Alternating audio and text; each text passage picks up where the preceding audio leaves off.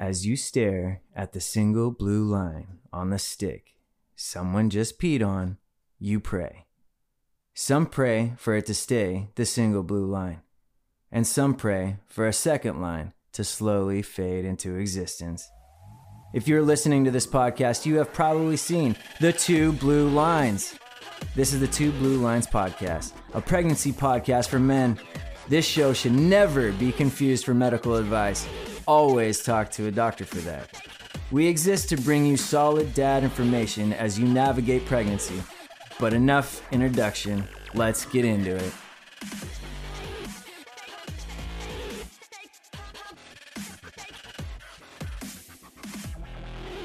Riddle me this. What do the names Abbott, Arrow, Adeliza, and Eloa have in common?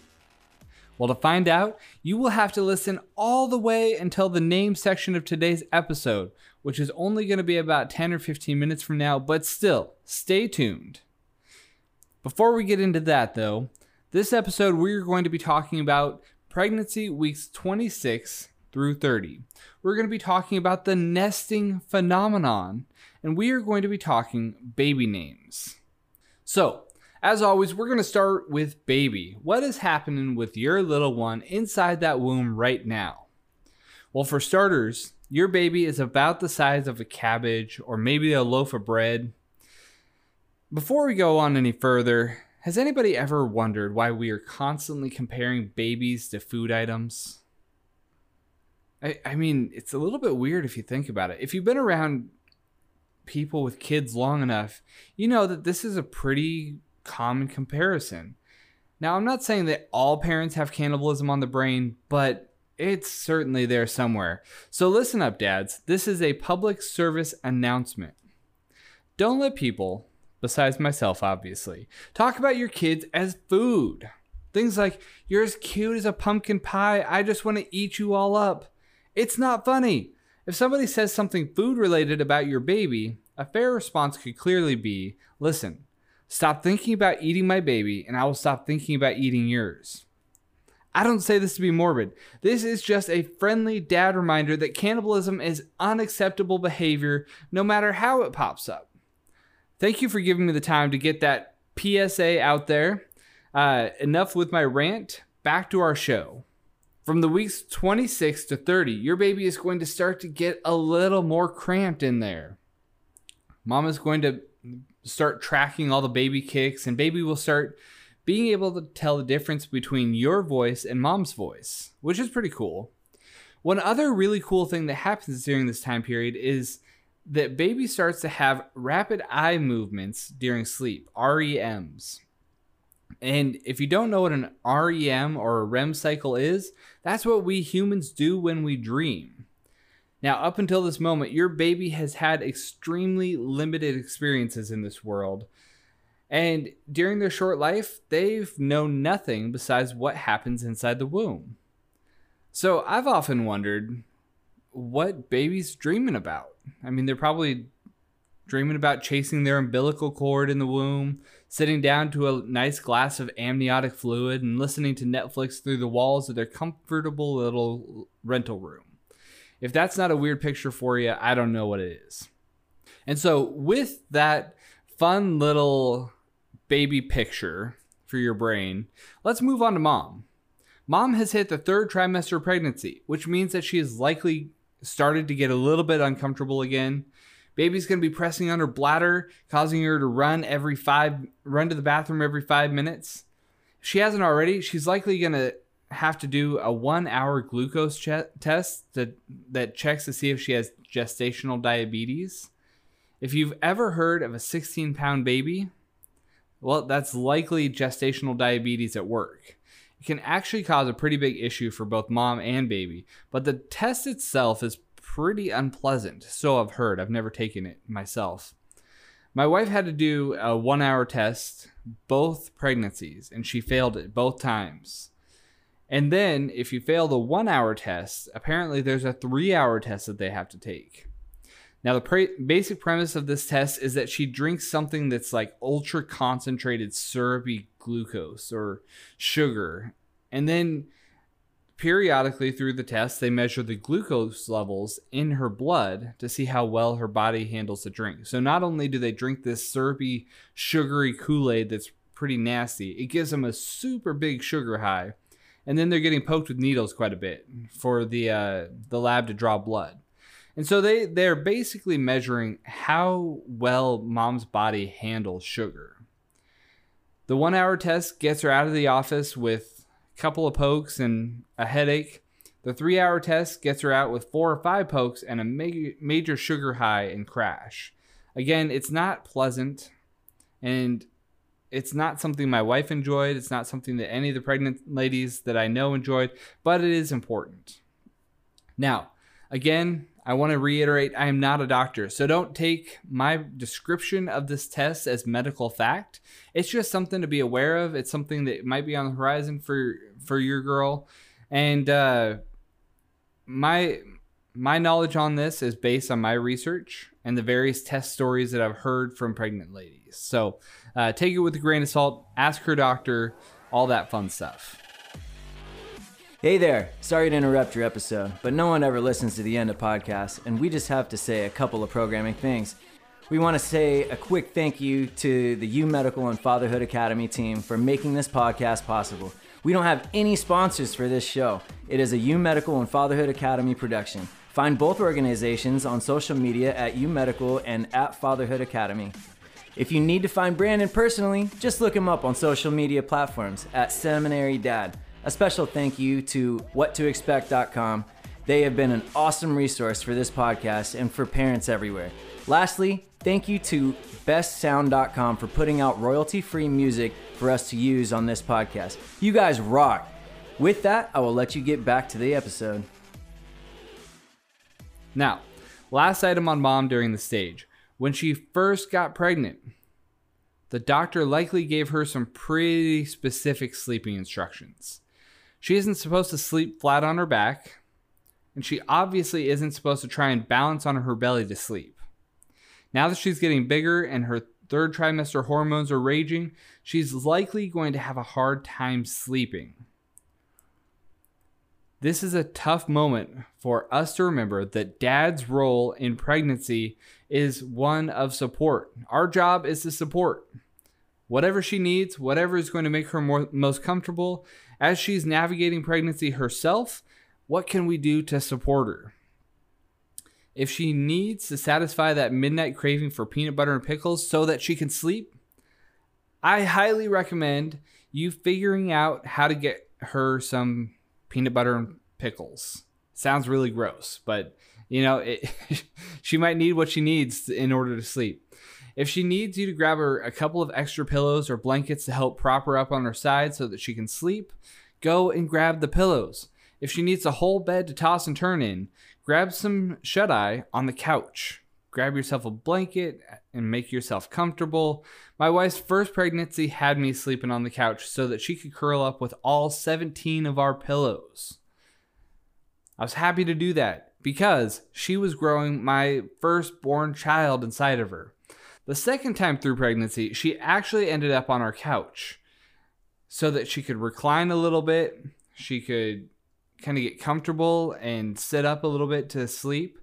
Uh, and it was actually easier for her to get up and go to the bathroom every five minutes when she was on the couch next to the bathroom, as opposed to trying to get off of our bed and navigate out of the room in the dark and all that kind of stuff.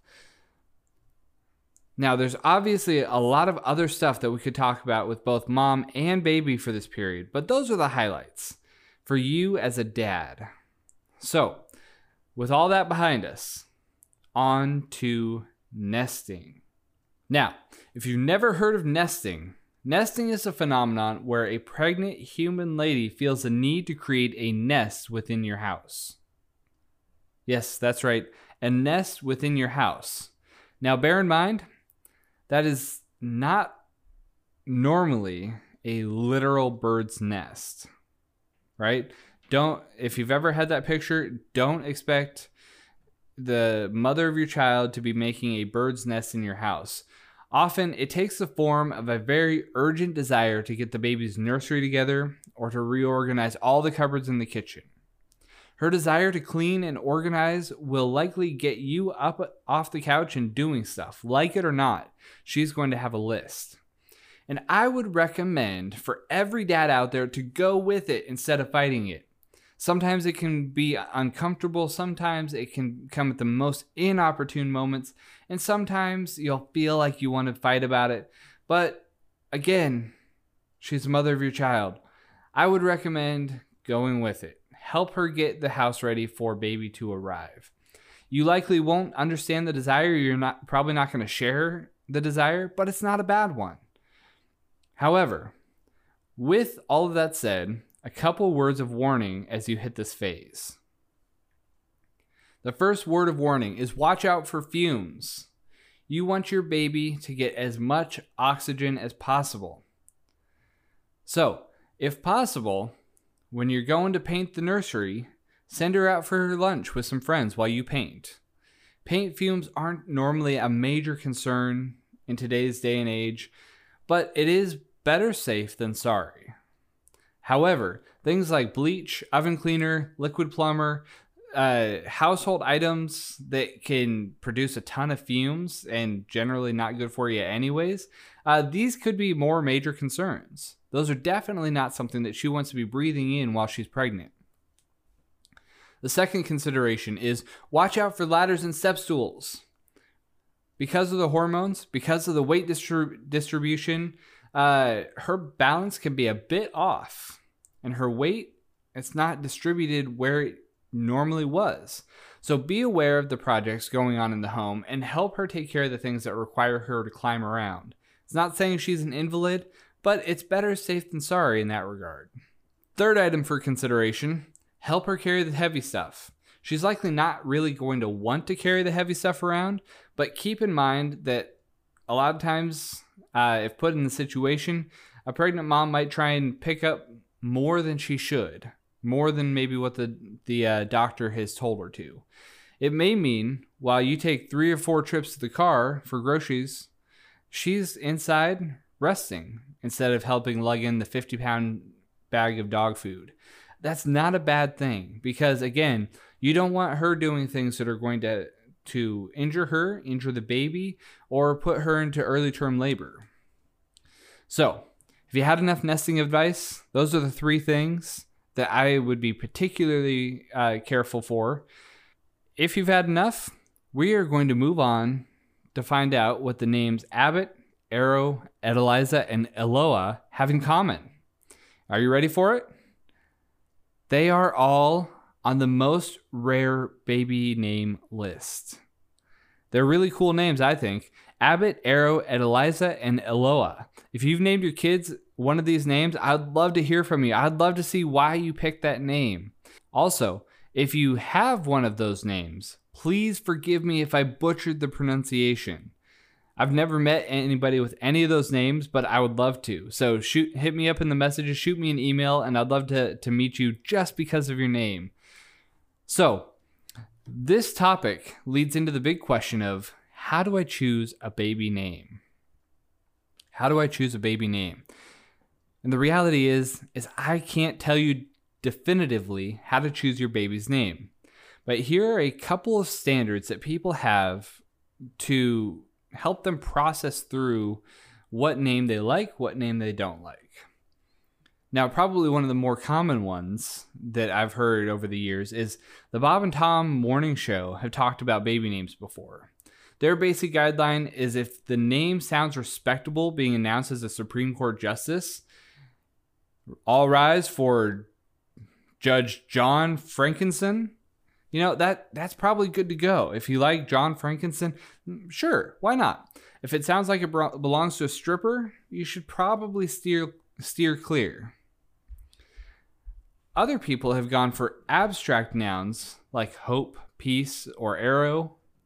My wife and I, we chose to name our kids something that means a lot. Again, there, there's not a right or wrong to naming your kids, right? But we wanted something that meant a lot to us, to our family, something that we could attach a story to later when our kids grow up and they ask, Dad, why did you choose this name? Names throughout history have communicated something about the person. They communicate which family you belong to. Parents have tried to communicate something about their kids in choosing their names. And people have also changed their names to escape embarrassing meanings or a stigma may be associated with the name. Now, my daughter's name is Amira Grace. We chose Amira because it's it means princess in Arabic. Now, I am not Arabic myself, but my wife's dad is from the Palestine Israel area. And we wanted to choose something that communicated her heritage. We're also passionate followers of Jesus and believe that God's grace is essential for every human to have forgiveness for their sins. Now, that's our belief system. And so we named her Amira Grace, hoping to communicate that she's a princess of God's grace while giving a shout out to her heritage. I don't know what your kid's story is. I don't know what your family's story is. But wouldn't it be cool if they grew up knowing that there was a meaning that you thought through for their name? We had a similar process with our son, but I'm not going to go through both names here today just for the sake of the length of the podcast. So as you are talking through the the baby name with the mother of your child, talk about what is important to you and to your family. Is there a meaningful family name that's been passed down from generation to generation? Do you have a nickname that means something to you that would make a good first or middle name? Is there a family member or a friend who has maybe passed away that you would like to honor with, by naming your child after them? It's worth thinking through these things because one day your child will look up at you with their big, hopeful eyes and say, Dad, why did you choose that name for me? What did you hope for me? What did you think about when mommy was pregnant with me? It's good to think through these things so that we can build use them as excuses to build that relationship with our child and communicate our beliefs our morals our values our worldview and our dreams with our kids they want that from us and that is so essential to our relationship with our kids in the future so with that slightly sobering thought i'm out of here our next episode will cover weeks 31 through 35 and give some guidelines for your birth plan. Dads, until we meet again, enjoy pregnancy.